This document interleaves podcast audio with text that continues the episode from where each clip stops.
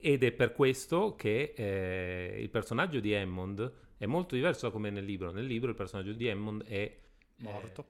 Vabbè, sì, sì, ma morto perché deve essere punito dalla storia e perché è l'antagonista principale.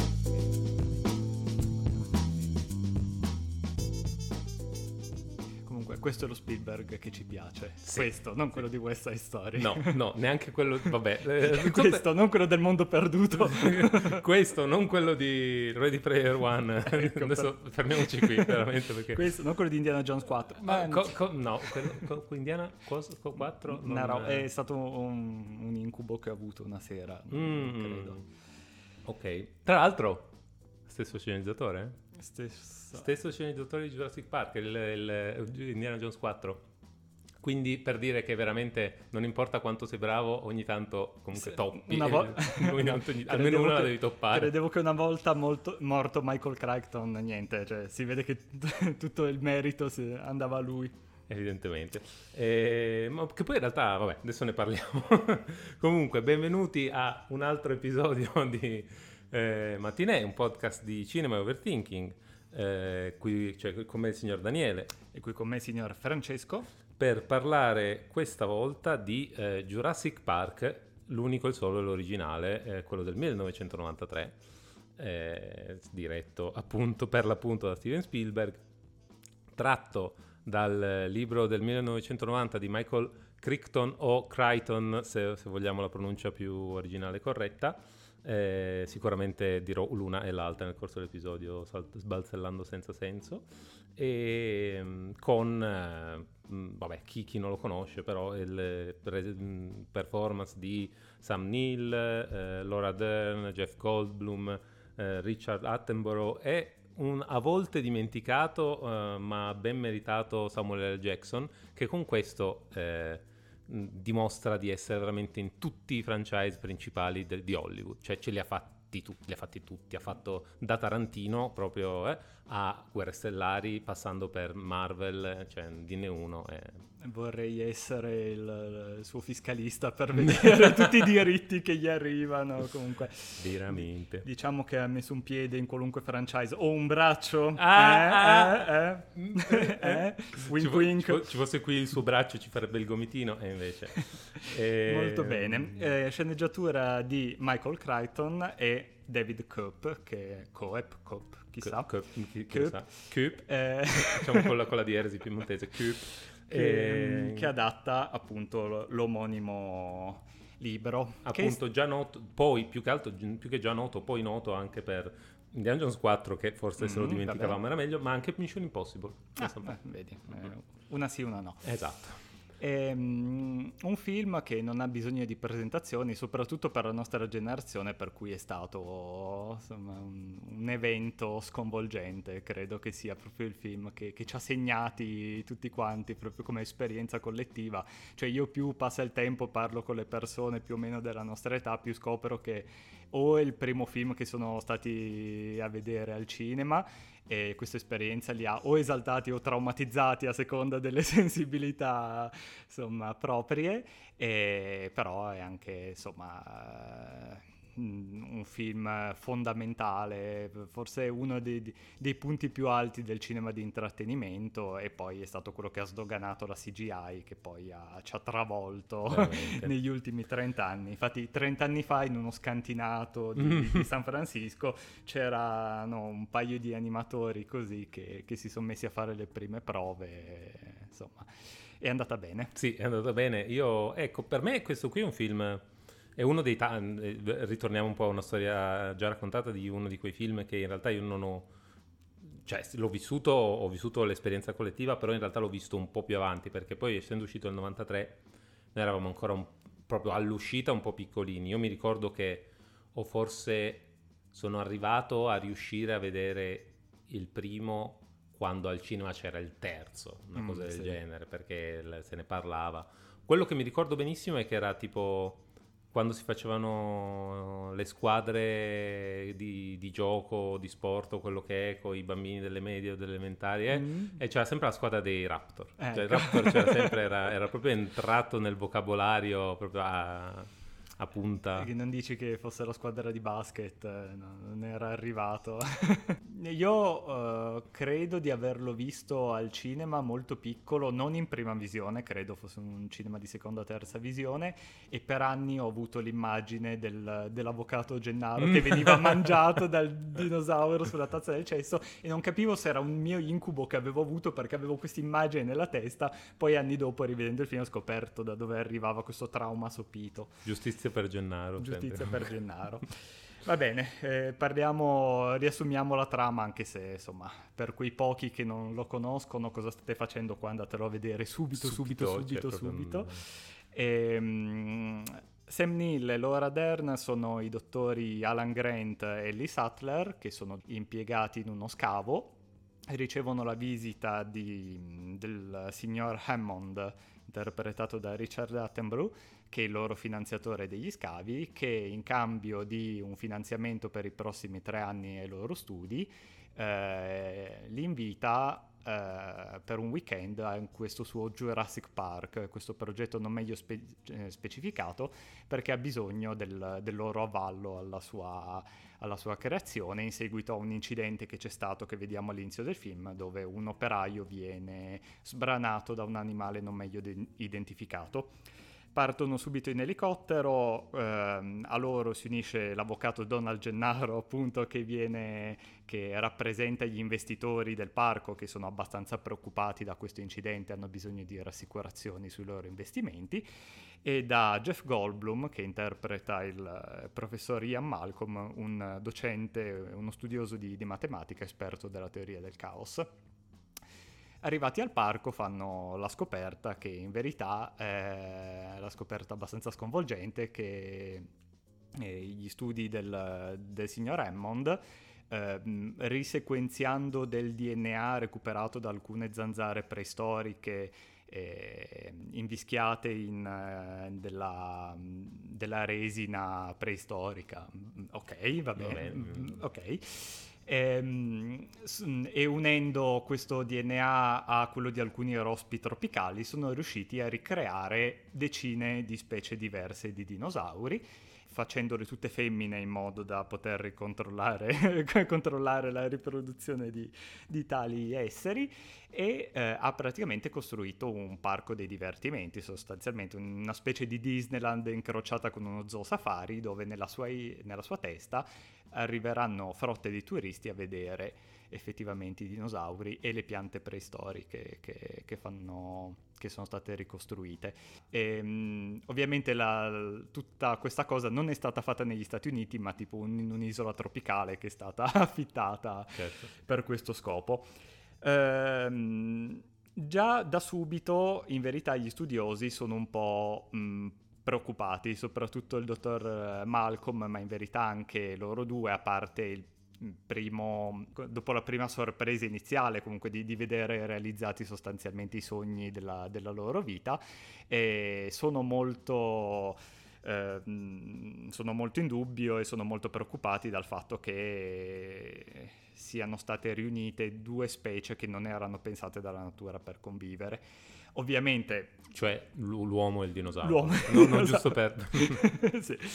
E ovviamente le, tutti questi timori si confermano in quanto l'addetto alla sicurezza si, si dimostra un uomo corrotto che eh, praticamente disattiva tutti i sistemi di sicurezza fingendo un debug tecnico, tra l'altro durante una, una tempesta tropicale in cui la maggior parte degli, eh, degli addetti ai lavori sono tutti scappati dall'isola.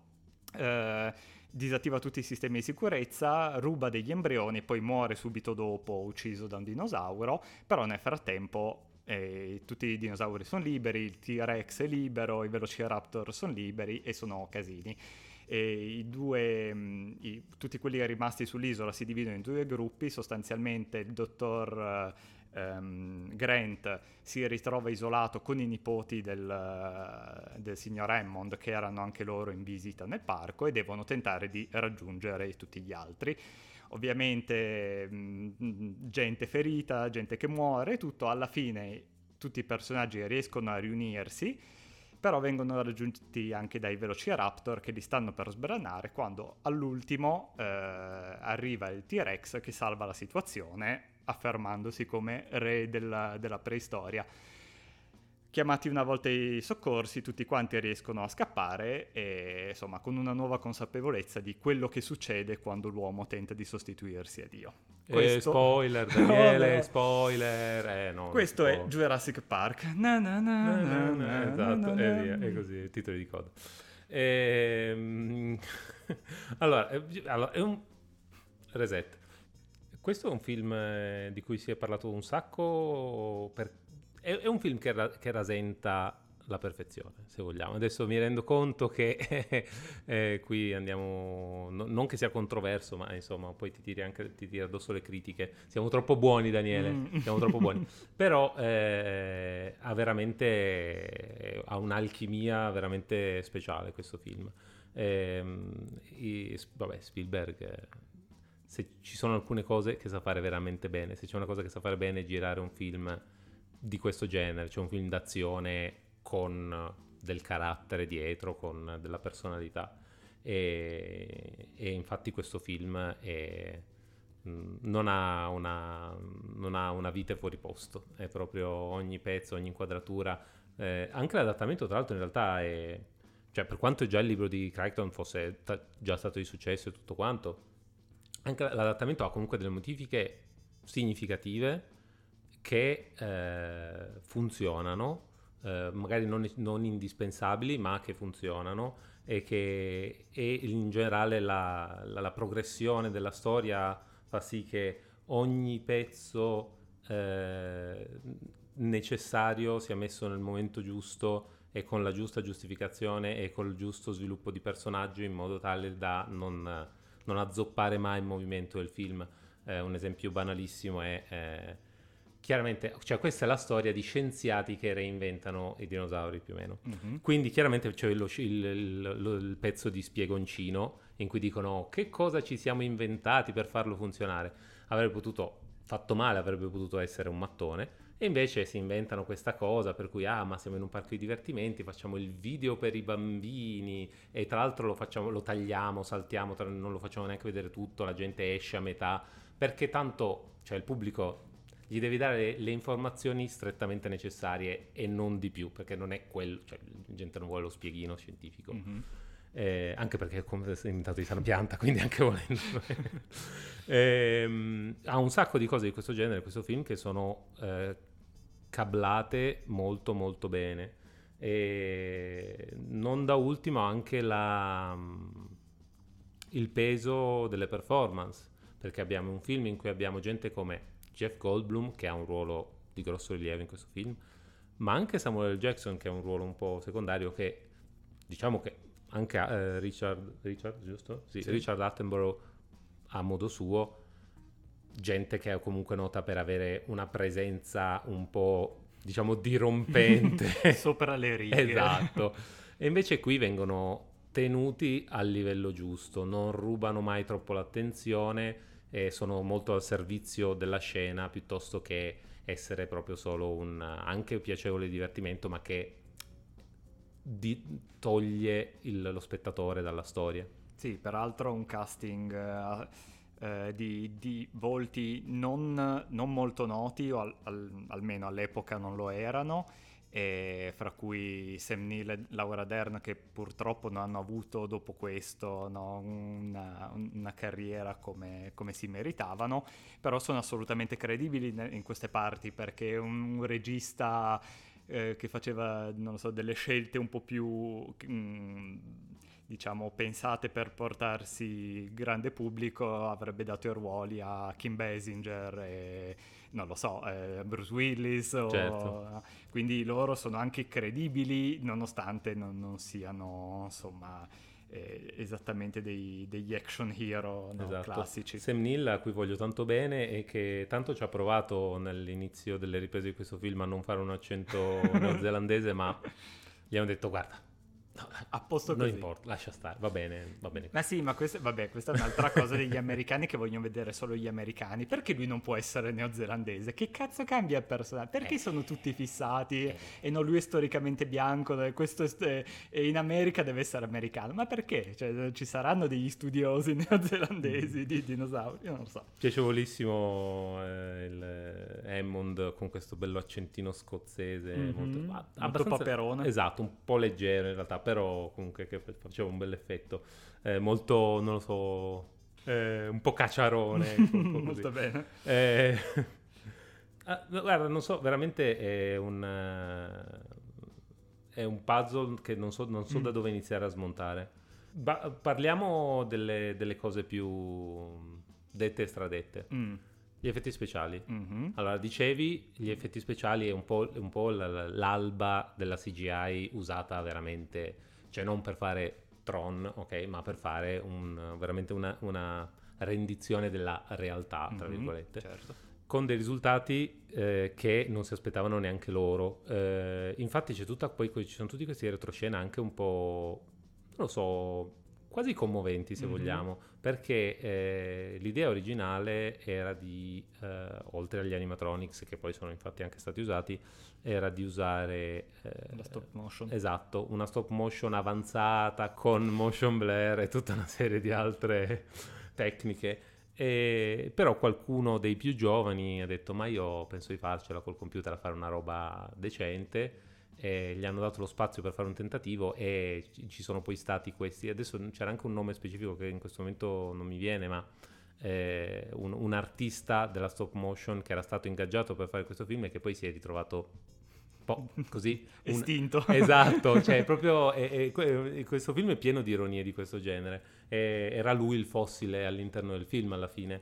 E poi, il, tra l'altro, il, il fatto che sia risultato così bene, oltre al fatto che tante scene cruciali sono fatte con gli animatronics e per quanto si veda la differenza un po', sì, perché comunque è un film che ha i suoi anni, ehm, e gli animatronics a volte siano anche un po' pupazzosi, Mhm. eh, per alcune scene era fondamentale, soprattutto le scene di interazione più fisica. Eh, al tempo la CGI era ancora molto agli inizi, inventarsi, cioè non è che c'è la motion capture, va bene, cioè che cacchio, nel momento in cui hai una testa di dinosauro che deve entrare dentro un'auto, se hai una vera testa che entra dentro una vera auto, l'effetto è tutto un altro. Infatti Certo. in quella scena i bambini urlano come se gli stessero strappando la pelle, eh, mm, mm, cioè difficile farlo senza niente. E ecco. devo dire che mh, in verità sì, ovviamente un po' si notano i movimenti un po' meccanizzati, eccetera, però alla fine i riflessi della, della luce sono corretti, no? È tutto corretto perché abbiamo un oggetto fisico in scena che interagisce con altri oggetti, quindi quello lo fa invecchiare di meno. E peraltro, per come sono fatto io personalmente, mi inquieta molto di più il pupazzone. Mm. Cioè, io sono uno di quelli che anche quando sono andato a vedere tipo la testa che hanno usato per fare lo squalo, non, non mi viene da, da avvicinarmi Mm, più di tanto. sì, sì, sì. no?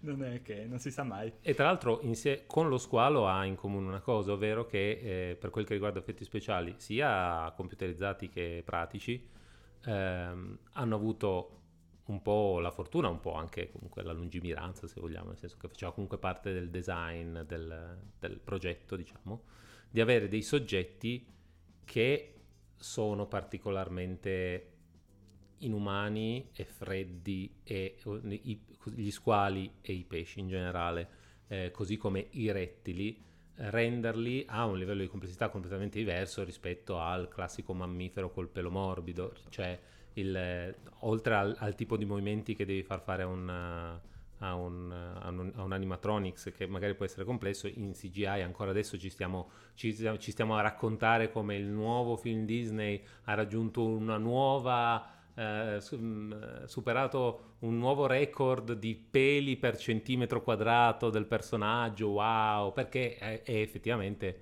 uno degli elementi che ancora è indice di complessità di Certo. quel lavoro lì. E comunque continuano a sembrare finti, che adesso Sì, dicono, sì. eh, però adesso Jurassic Park comincia un po' a mostrare, cioè, eh, non so, eh, guardi eh, Thanos ti sembra vero? Non lo so, Mm. cioè, per quanto l'hanno fatto l'altro ieri, quindi si- siamo ancora un po'... Sì, infatti, gli alieni anche sono un, un altro. Tutte, tutte le Sì. cose che sono un po' più aliene sono un po', magari un po' più facili da rendere. Certo, per quanto in verità, ehm, ovviamente sul, diciamo, sulle cose organiche la CGI deve ancora fare della strada su- sugli umani, sugli animali, sugli alieni, si nota abbastanza. Tu vedi un film di David Fincher, ad esempio, che è un maestro Mm, nell'usare mm. la CGI, non te ne accorgi. Guardi Zodiac che dici, vabbè, un film investigativo di due ore in cui la gente parla, poi vedi dietro le quinte c'è Mark Ruffalo in una strada lì e di vero ci, ci sono Mark Ruffalo, un lampione e tre metri quadrati di marciapiede. Tutto il resto è CGI, ma non te ne accorgi. Sì, sì, sì. sì. Quindi è, è anche il motivo per cui questo eh, paradossalmente invecchia un po' più lentamente degli altri è perché i movimenti di camera sono mh, movimenti di camera veri in un ambiente reale. Mm. Per cui se tu fai tipo un Jurassic World con tutta la telecamera che gira fra le liane a velocità, eh, questa cosa qua automaticamente l'occhio dice, eh, il cervello dice questa cosa non sta succedendo e quindi vai a notare tutte le cose che non vanno. Se lo fai in un contesto che tu stai dando più o meno per, per buono e realistico, e, diciamo che inserire degli elementi di, in CGI funziona già di più. Sì, No. assolutamente.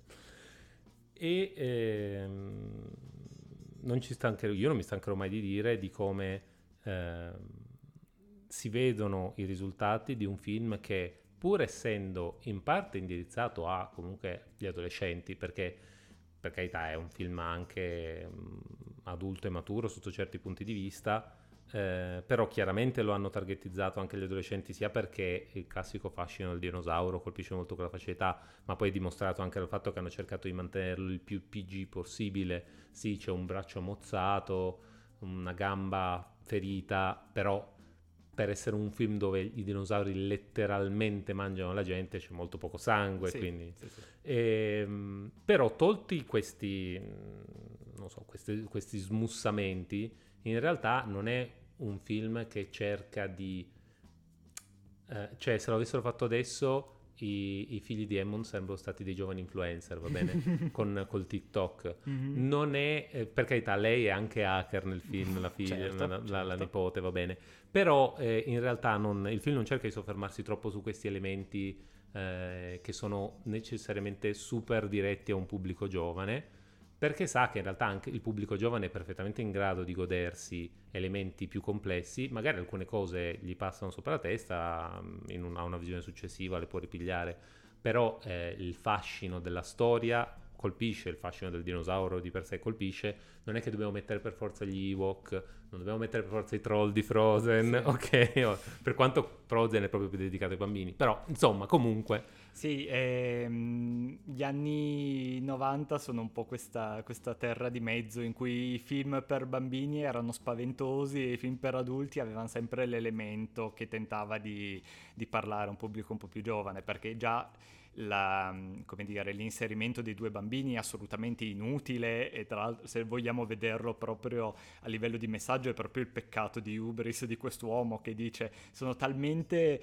eh, mh, sicuro di avere il controllo della situazione che boh ci metto i miei nipoti ancora prima che il parco sia aperto no? cioè sei Sì, proprio sì. un coglione però in verità come tanti altri film fanno come lo stesso Indiana Jones eh, Il Tempio Maledetto eh, come Jumanji come tutta una serie di film ti mettono il personaggio token in cui il bambino si dovrebbe identificare e pensarsi all'interno della storia dentro quei personaggi lì. Se poi sei fatto come me, il bambino lo odiavi già da bambino, in verità. Io piuttosto mi identificavo con Sam Neill, però i bambini non li volevo vedere. E questi bambini sono particolarmente sopportabili, soprattutto Tim.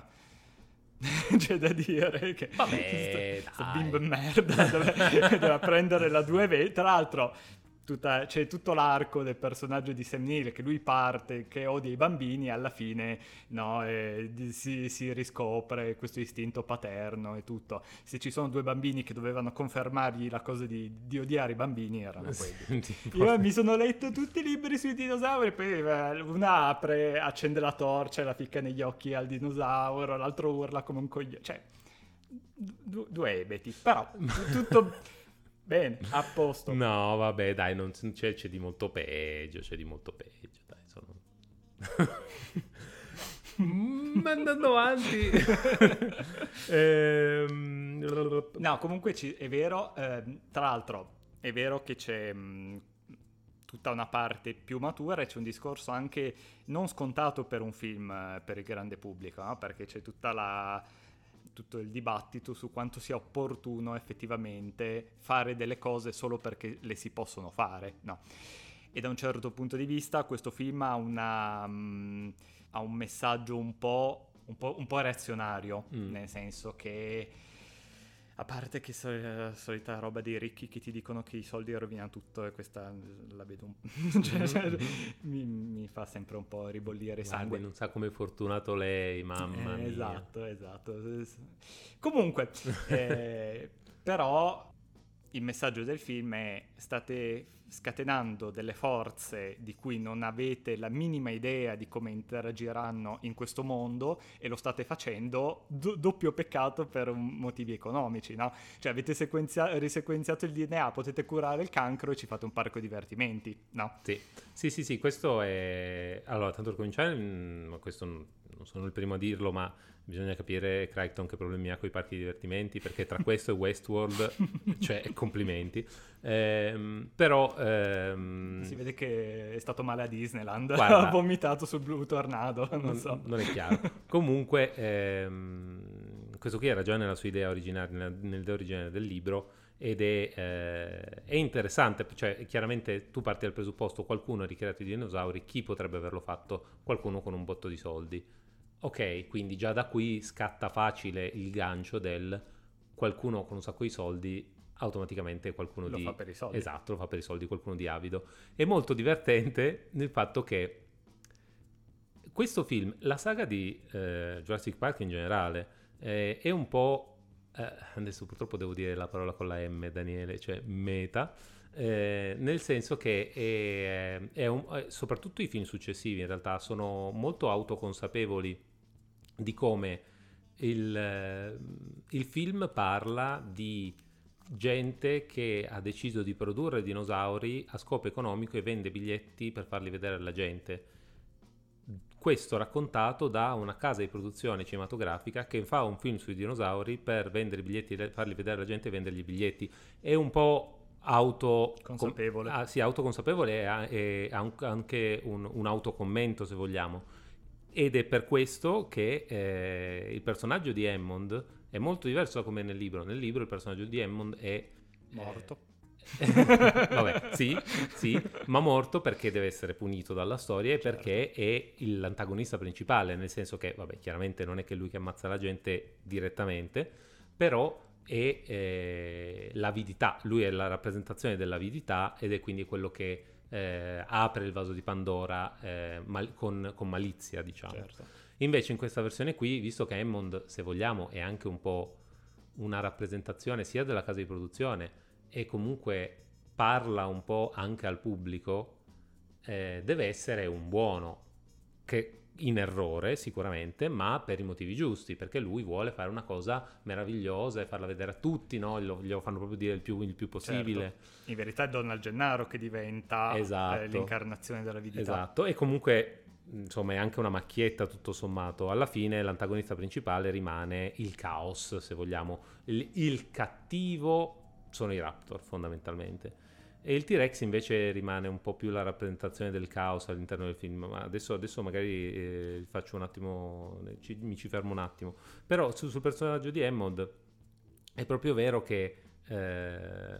C'è da dire che in verità il vero arco lo fa il personaggio di Hammond eh, perché loro appunto per quanto all'inizio affascinati assolutamente da, dalla realizzazione di, di, questa impresa sono già da subito chi più chi meno comunque molto eh, eh, resti e dubbiosi su tutta la situazione e in verità è lui che alla fine del film Sam Neill gli dice insomma dopo attenta meditazione ho deciso di non avvallare il suo parco lui dice anch'io no? Mm-hmm. Quindi eh, il eh, signor Hammond deve rimanere vivo per riuscire a completare il suo arco. Arco che poi viene smentito dai film successivi perché dobbiamo avere dei seguiti e quindi dobbiamo farlo tornare sui suoi passi. Però tutta la tesi del, del, film ruota intorno al cambiamento di questo personaggio qua. Sì, infatti poi nei film successivi abbiamo dei veri e propri antagonisti umani, che sono quelli più avidi, che sono quelli maliziosi e tutto.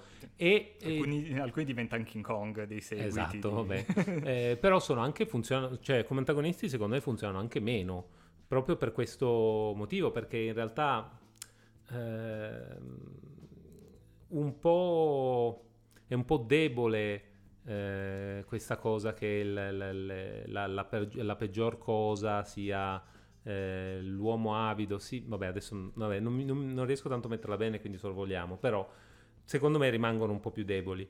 E, ehm, mh, c'è una, una, frase molto citata abbastanza da uno dei film più, forse più quegli ultimi, eh, credo che sia uno degli ultimi Jurassic World, eh, po- l'unico personaggio credo uno di quelli che è tornato di più, diciamo, che in questo film è il giovane scienziato asiatico sì. di, eh, e mm, dice nei, negli ultimi film è quello che un po' il genetista capo. Eh, capo esatto che sta dietro a tutto il progetto dice eh, non volevamo la realtà volevamo più denti ehm, che è proprio l- l- la perfetta sintesi di, di questo approccio del, in realtà non ha niente a che fare con il, la meraviglia e il rispetto per la natura, ma solo con l'avidità anche di potere al di là del, di quella economica, proprio il poter lo posso fare e voglio far vedere al mondo che posso. Mm-hmm.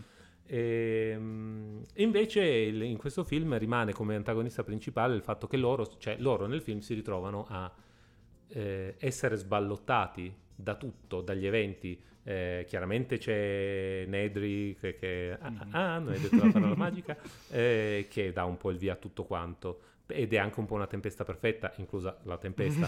eh, però, eh, appunto, loro sono svalutati da, da, una parte una tempesta tropicale su cui ovviamente loro son, non hanno nessun controllo, dall'altra questi esseri eh, enormi che non eh, sono completamente selvatici e dai quali loro non possono fare altro che scappare o cercare di difendersi. E di fatto le uniche eh, non si può dire che siano esattamente dei personaggi completamente passivi nel senso che in realtà loro fanno un sacco di scelte solo che tutte le loro scelte rivolgono intorno alla sopravvivenza immediata. Eh, non hanno in mano nessun potere per tutto il film. E non è un caso che alla fine come dicevi nella scena finale c'è poi questo scontro tra T-Rex e Raptor eh, che diciamo risolve la situazione e gli permette di scappare. Eh, e secondo me appunto in questo caso qui c'è proprio un po'... Mentre i Raptor sono descritti come intelligenti ehm, e strategici, è proprio il classico mostro del monster movie, mm-hmm. il mhm. classico mostro che ti sta inseguendo e tu devi cercare, non per niente tutta la scena della cucina con i bambini è proprio sì, l'apoteosi. Sì. Mentre invece il T-Rex è il, il, la perfetta rappresentazione del caos. Fin dall'inizio gli porta a mangiare, non vuole mangiare. A un certo punto va via la corrente, bam, lui è lì, zampe di pecora che volano, mm-hmm. cerca di entrare, di aprire la, la, macchina, quello che è. Non sembra proprio dimostrare una volontà o una... Eh, una strategia. Sì, una strategia, un'intenzione specifica, è più proprio istinto puro. E poi a un certo punto, tra l'altro arriva questa scena finale, all'improvviso c'è un T-Rex come fatto non accorgersi. Sì, nessuno... È...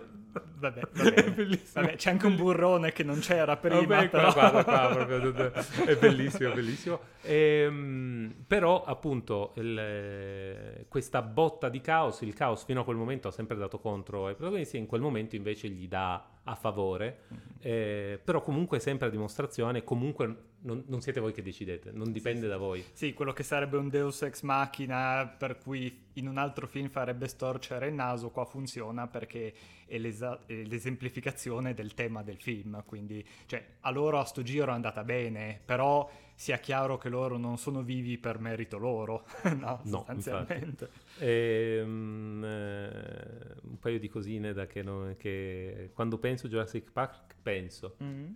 l'acqua che tremola Ah, cioè, sì. hanno fatto questa cosa dell'acqua che tremola, è diventato, è diventato un cliché cinematografico. Non so, magari prima era già stato fatto, sicuramente tutto è già stato fatto da qualcuno, ma lì eh, da Jurassic Park è proprio stato reso uno standard. C'è un tremore, fai vedere l'acqua che tremola, proprio base. Tra l'altro, geniale la, tutta la scena del T-Rex fatta di notte con la pioggia, che non solo un, aggiunge un sacco di drammaticità, aiuta un sacco la CGI perché hai uno delle luci molto nette, due dei riflessi ehm, molto riflessi d'acqua, quindi diciamo un po' oleosi che rendono, aiutano a, a... Sì, un po' la gommosità esatto, della CGI. Esatto, nascondono un po'. E senza musica l'unica parte del film completamente senza musica che da, fa un effetto completamente e sei improvvisamente proiettato in un film horror vero e proprio mm-hmm. eh, nonostante fin dall'inizio già ci sono i classici ganci che dici mm, mm, sta arrivando qualcosa però lì proprio e un'altra cosa che in realtà non che non sia nota però magari non sanno proprio tutti questa volta è stata la prima volta che me la sono andata a cercare attivamente perché ne avevo tanto sentito parlare e non l'avevo mai vista con i miei occhi mm-hmm c'è la scena in cui il T-Rex combatte con il Velociraptor. Se la guardi fotogramma per fotogramma, mm. c'è un fotogramma in cui il Velociraptor scompare. Ok? okay. C'è, il, c'è, il, T-Rex che ha il Velociraptor in bocca, okay. si, si muove e c'è un momento in cui un solo fotogramma in cui il Velociraptor è invisibile. Molto bene. Perché lì probabilmente stavano, durante la produzione c'è stato un glitch piuttosto che hanno dovuto rattoppare e quindi e, mm, chissà se se ne sono accorti prima mm. di mandarlo oppure e quindi hanno, de- hanno detto vabbè eh, ce lo teniamo così esatto. oppure l'hanno scoperto dopo che è andato in sala sarebbe fantastico nessuno lo noterà mai esatto fatto sta che in tutti i dvd in tutti i blu-ray andatevelo se ce l'avete a casa andatevelo a vedere fotogramma per fotogramma c'è proprio una, una scena in cui il Velociraptor in CGI non è stato renderizzato e non c'è nella scena. È fantastica questa cosa, secondo me. A proposito di l'arroganza di pensare di poter creare, puniti subito anche gli artisti della CGI. Una fonte enorme di meme.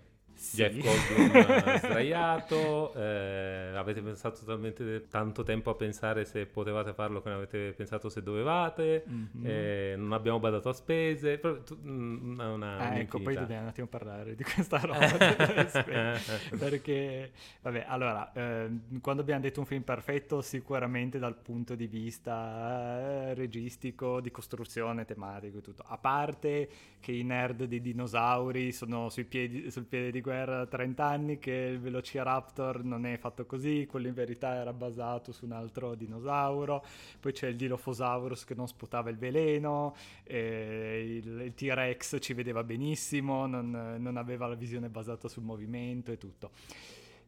Però, allora, signor Hammond, mm-hmm. in questo parco non si bada a spese tranne che per i sistemi di sicurezza, perché tu hai un tecnico della sicurezza che è l'uomo più viscido del mondo, fra parentesi, e non lo paghi neanche abbastanza, questo si fa corrompere per niente. Cioè, Disneyland ha una polizia privata, va bene, ok, va bene che abbiamo tutto meccanizzato, ma... No, eh, no. Eh, eh, eh, eh sì. Che, che, dire? Eh, il, il, ok e, e, poi come si chiamano i, se... gli interruttori della luce sono dall'altra parte del complesso ok? Chissà immagino. se il, hai subito un attacco hacker quindi spegnere, spegnere accendi il sistema come, come qualunque informatico certo, può certo Certo, certo, beh, vabbè, questo è un sistema Unix. Vabbè, per, chi, per, chi, sa i sistemi Unix, sapete di cosa sto parlando. C'è questa specie di realtà virtuale con lei che clicca le scatoline, molto bello. Allora, già grazie che non ha battuto le, i tasti per 10 secondi e poi ha detto sono dentro. però, insomma, siamo lì lì. Bello, però Comunque. sarebbe stato carino. Ehm, eh, sì, sì, vabbè, voglio dire, un sacco di falle, anche senza contare anche un, cose un, un tantino datate. Però, vabbè, gliele, gliele si perdona. Qu- qu- quante zanzare preistoriche hanno trovato e quante... Poi quante di queste zanzare preistoriche a- avevano succhiato il sangue delle piante, visto che hanno le piante... Sì. Vabbè, ma e lì... poi sono finite nell'ambra tutte quante, esatto. da diversi periodi, uh, milioni di anni di distanza l'una dall'altra. Vabbè, eh, tra l'altro guardando questo film io non mi ricordavo questa cosa, mm-hmm. cioè io mi ricordavo che i dinosauri sulla carta di Jurassic Park non potevano riprodursi. Mhm. E poi invece si scopre che si possono riprodurre. In realtà questa cosa, allora tanto per cominciare, è una cosa che narrativamente non torna più. Nel senso che dicono, è una dimostrazione, diciamo, che loro non hanno il controllo Esatto. su- sulla situazione. Però non ha, in realtà gli unici, i loro veri problemi sono il T-Rex è libero, i Raptor sono liberi, che non ha niente a che fare col fatto che si riproducano o meno. Certo. Poi ovviamente tematicamente ha senso Certo. assolutamente, quindi diciamo che è più un commento che un elemento di trama. Sì, un payoff quando Jeff Goldblum dice la vita eh, Eh, eh, eh, esatto. trova il modo. Esatto. Ehm, Madonna, Jack Goldblum veramente la, la parodia di se stesso. Comunque... Io ehm, gli voglio tanto bene, io voglio invecchiare come è lui, è fantastico. completamente pazzo, lo Perché un- adoro. Tra l'altro un pianista jazz pazzesco, cioè, cosa vuoi di più dalla vita? Ah, vabbè. Ehm, no, però eh, mi ricordavo che non si potevano riprodurre, poi si scopre che invece possono, eccetera. Ma io pensavo che fossero tipo sterili, anche perché... Cioè, tu vuoi fare un- una- una- una- un'isola di dinosauri che non si devono riprodurre. Li puoi fare con la precisione tale da far sì che non producano l'amminoacido lisina in modo che non possono scappare dall'isola Sì. puoi farli sterili. No, li facciamo tutti donne. Non lo so, non, cioè non sarebbe la prima idea che mi viene. Funziona, cioè, capito che funziona. Sì, sì, non, è- non è- non- sto, non sto criticando la, la fattibilità. Dico, magari il fatto che ti sia venuta in mente quella come prima soluzione Perché se vogliono- dice, dice più su di te che sul problema. L'infibulazione dei dinosauri. Tra l'altro è bellissimo anche il fatto che sia... Cioè, in un'altra decade sarebbe potuto essere un film walk fantastico, perché ci sono questi... Cioè il patriarcato, ok, che crea questa, queste specie esclusivamente femmine che si rivoltano Mm. e letteralmente mangiano il patriarcato, li, li sbranano. Sì. E poi, non vorrei dire, a- a qualcuno ha chiesto ai dinosauri come si identificano, perché non è detto Vabbè. che... Oh, eh, vabbè, su questa giriamo la ruota. e- eh, vabbè, il colonna, colonna sonora di John Williams è sempre un cheat Che code. si, si fa notare un attimo, è Un proprio... pochino. è una- tra l'altro io sono uno che... Tipo, chiedimi la colonna sonora di uno, dei film, di uno dei film degli ultimi dieci anni, tipo il tema degli Avengers, so tre note e poi diventa quello il Signore degli Anelli. Sì, sì, Cioè, sì, proprio questo qua è come Indiana Jones, come tutto John Williams sostanzialmente, è iper riconoscibile, sì, sì, sì. Tirato a mille come al solito, però efficace. Infatti si fa notare quando non c'è. Sì, sì, sì, infatti il- ci sono anche dei bei video essay su internet che parlano proprio di questa cosa, di come eh, per la Marvel hanno scelto dei temi e delle musiche che sono fatti per non farsi notare fondamentalmente. Poi quando lo senti lo riconosci, però in realtà non, non lo ricordi, mentre invece eh, di un qualunque film di Spielberg e, e tu qualunque film musicato da John Williams, cioè Eh. E.T., Indiana Jones, eh, Jurassic Park, eh, Lo. Superman, lo squalo, cioè li, li sai distinguere. eh, ehm, Star Wars, Mm. li sai tutti mh, distinguere. Tra l'altro questo è un altro, come dicevamo che ha delle parentesi horror, è un esempio di genere dentro il genere, cioè dentro un film di avventura, fantascienza, comunque ci sono delle parentesi horror eh, assolutamente efficaci, tutto il pezzo del- dei dinosauri, dei velociraptor dentro la cucina, il pezzo dove Laura Dern va a riaccendere la luce e si trova il braccio di Samuel Jackson staccato, la morte del- dell'informatico di Dennis, che uno si ricorda molto più violenta di quanto è, però anche lì non c'è una goccia di sangue, però l'idea no, che lui abbia sto veleno nero spalmato in faccia, è Poi proprio... chiuso dentro l'auto con Esatto, cioè, cioè, poi non vedi niente, vedi solo l'auto che si, che- che si muove e- ed è un film assolutamente che solo con la potenza registica sembra molto più violento di quanto non sia in realtà. Sì, sì, sì, sì, sì, sì. E credo che sia un bel testamento per questo film il fatto che non solo è citato tra i film migliori del secolo, quello che vogliamo, ma eh, forse più significativamente è, è stato molto citato da tutta una generazione di, eh, diciamo, cinematografi in generale, eh, al di là della professione specifica. Eh, no, se dico cinematografi sembra il, l'edificio. Cineasti. Cineasti, esatto. Eh, è stato citato da una generazione intera di cineasti, eh, al di là poi della professione specifica, eh, come fonte di ispirazione per la professione vera e propria, cioè c'è gente che ha deciso di fare gli effetti speciali piuttosto che il regista, piuttosto che quello che è, perché ha visto Jurassic Park diciamo che può essere stato il primo spunto, poi ovviamente certo. non è che cambia un film. Il cambia... film che ti fa innamorare del esatto, cinema esatto. tendenzialmente. Esatto. E un sacco di gente, così come Dawson's Creek ci ha rotto le palle con E.T. che questa cosa che io vabbè ok buon per lui però in realtà quel ruolo lì per un sacco di gente l'ha avuto molto di più eh, Jurassic Park sì, no, co- come dicevo all'inizio, questo qua forse è uno dei punti più alti del, raggiunti dal cinema eh, nella sua mh, mm, veste strettamente eh, di, di oper- come opera di intrattenimento, no? È proprio ruba da tutta la, la tradizione del, del, cinema d'avventura da King Kong in poi, poi sicuramente c'è del, delle influenze di Godzilla. La porta di ingresso esatto, come quella di King Kong. Godzilla, sì, sì. il cinema orientale e tutto. E, e, però riesce a farlo in una maniera eccezionale e, e parla proprio a tutti perché poi eh, riesce a insinuarsi nella, nella, nostra paura ancestrale di eh, ritrovarci di nuovo non in cima alla catena alimentare, no? Quindi come che lo stesso, eh, la stessa premessa dello squalo, la stessa premessa di King Kong, la stessa premessa di Alien, la stessa premessa della cosa, la stessa premessa di Blob, no? tutti questi film che, in cui l'uomo eh, insomma, viene detronizzato e diventa preda e insomma... È, e, e, cambiano un po' i parametri. Sì, no? sì, sì, sì. E, e, gioca molto questa cosa della paura ancestrale, in realtà anche su cose molto banali, tipo il T-Rex che non ti vede se non ti muovi. Sembra una sciocchezza, eh, però in realtà quelle sono quel classico tipo di cose che ti svegli da un incubo e te la ricordi distintamente, perché è proprio una cosa che abbiamo sotto la pelle, non, non per niente ritorna in un sacco di film, da...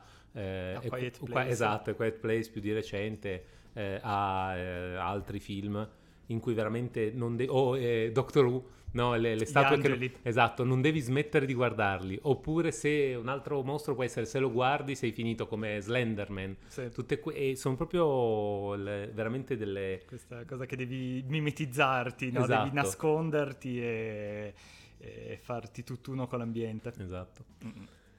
Non, non, dobbiamo, dobbiamo, dare, dobbiamo tracciare una linea e dire che abbiamo finito a un certo punto perché sennò veramente possiamo andare sì. avanti fin troppo su questo film qui veramente è, è, per quanto non sia mai stato uno dei miei film dell'infanzia perché è arrivato dopo è, è stato uno dei primi film che ho visto e ho detto wow cioè che, che, che, va bene sì però qualche difettuccio eh, qualche sorrisino te lo fa fare alcune cose, ma... Vabbè, da, allora, da quel proprio... punto di vista, cioè, tu, qualunque film, allora, però il fatto che non lo noti alla prima visione, ma lo noti poi alla quinta, sesta, settima, è, è sintomatico del fatto che funziona talmente bene tutto il resto che no, se anche sì, va bene, c'è, c'è, un burrone che prima non c'era, ma chi se ne frega a quel punto.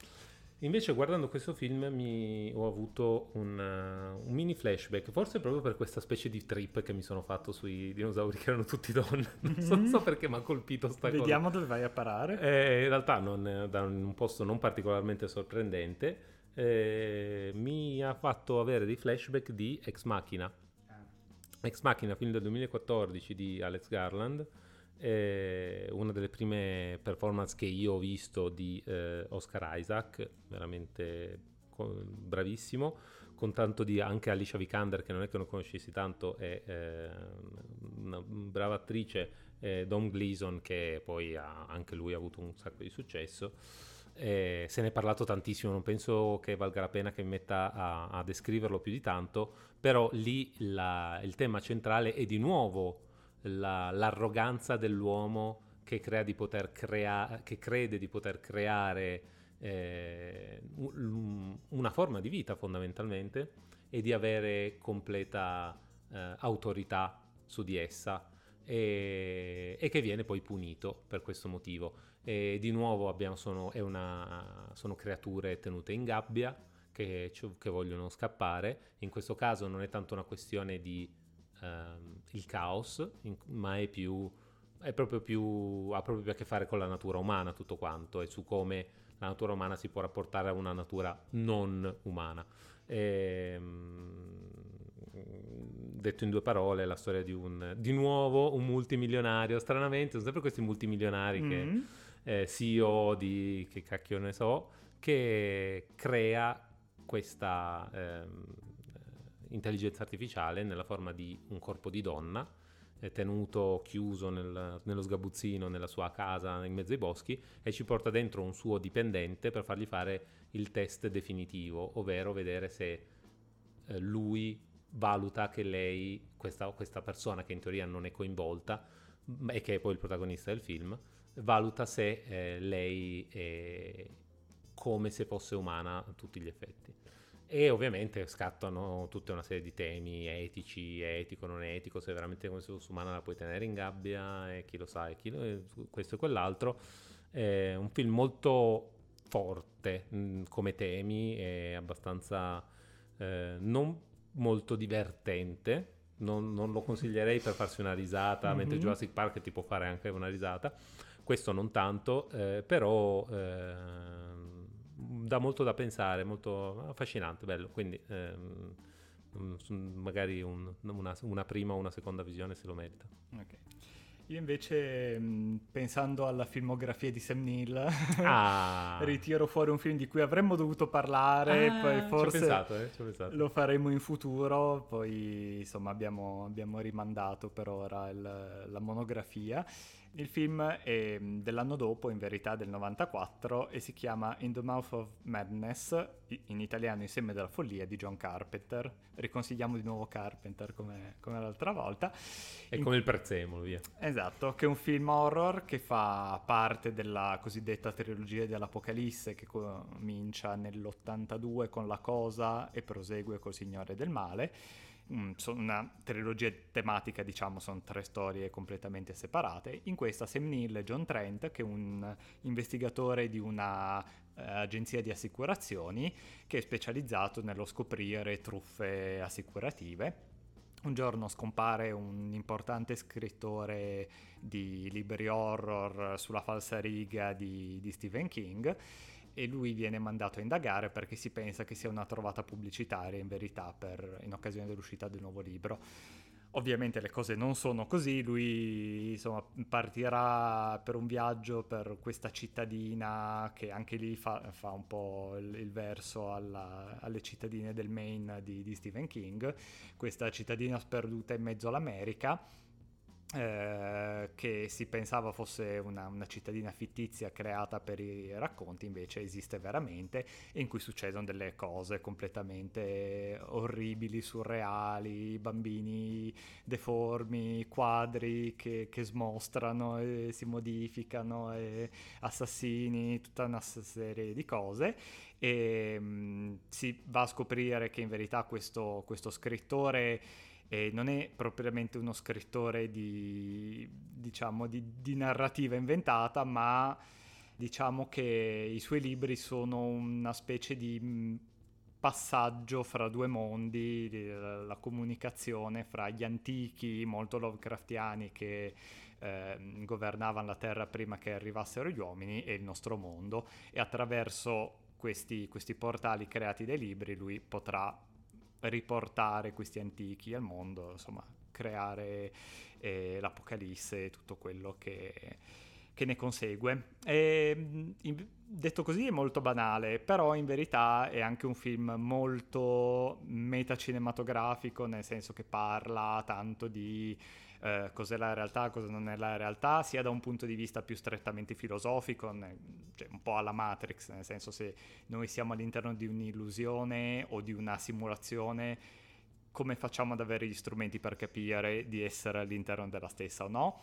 Ma in maniera un po' più allargata eh, parla anche insomma dei, dei costrutti sociali, no? di tutte le cose a cui diamo importanza nella vita e a come paradossalmente il denaro ha importanza solo perché ce la diamo. Se paradossalmente un giorno ci svegliassimo tutti e decidessimo che non, non, vale niente, questo smetterebbe di avere valore. E questo vale per le religioni, vale per i governi, vale un po' per tutto, no? Attenzione se state investendo nelle NFT, eh, io farei attenzione. esatto, tu, tutto è un costrutto. E quindi niente a conseguenza. Evviva! Evviva! Eh, no, Va bene, comunque a parte tutti questi questi trip mentali, un film eh, molto particolare, assolutamente da recuperare, purtroppo è stato un flop all'epoca, però mh, col tempo è stato un po' rivalutato e insomma assurdo, assurdo, assurdo al titolo, a titolo di cult movie e quindi interessante da recuperare. E mentre lo recuperate potete andarci a cercare su Instagram al, al nostro profilo Mattina il Podcast eh, ci lasciate un commentino, ci dite se, se siete d'accordo o se ci, ci, volete spammare di tutto, se eh, volete lasciarci qualche stellina su Spotify, qualche recensione, sentitevi liberi, noi non ci offendiamo. E mm, adesso su Spotify finalmente dopo tante settimane ci sta di nuovo dando le, ehm, la retention rate degli episodi, quindi vediamo quando la gente clicca per smettere di ascoltare l'episodio non dico altro. e, e, e, e bom, direi che ci possiamo anche salutare per adesso, darci appuntamento alla prossima settimana, al prossimo episodio. Anche questo episodio che ci, ce lo siamo portati a casa. Ok? Che vita eh... difficile che deve essere la tua. a posto così. E ci sentiamo la prossima volta. Ciao.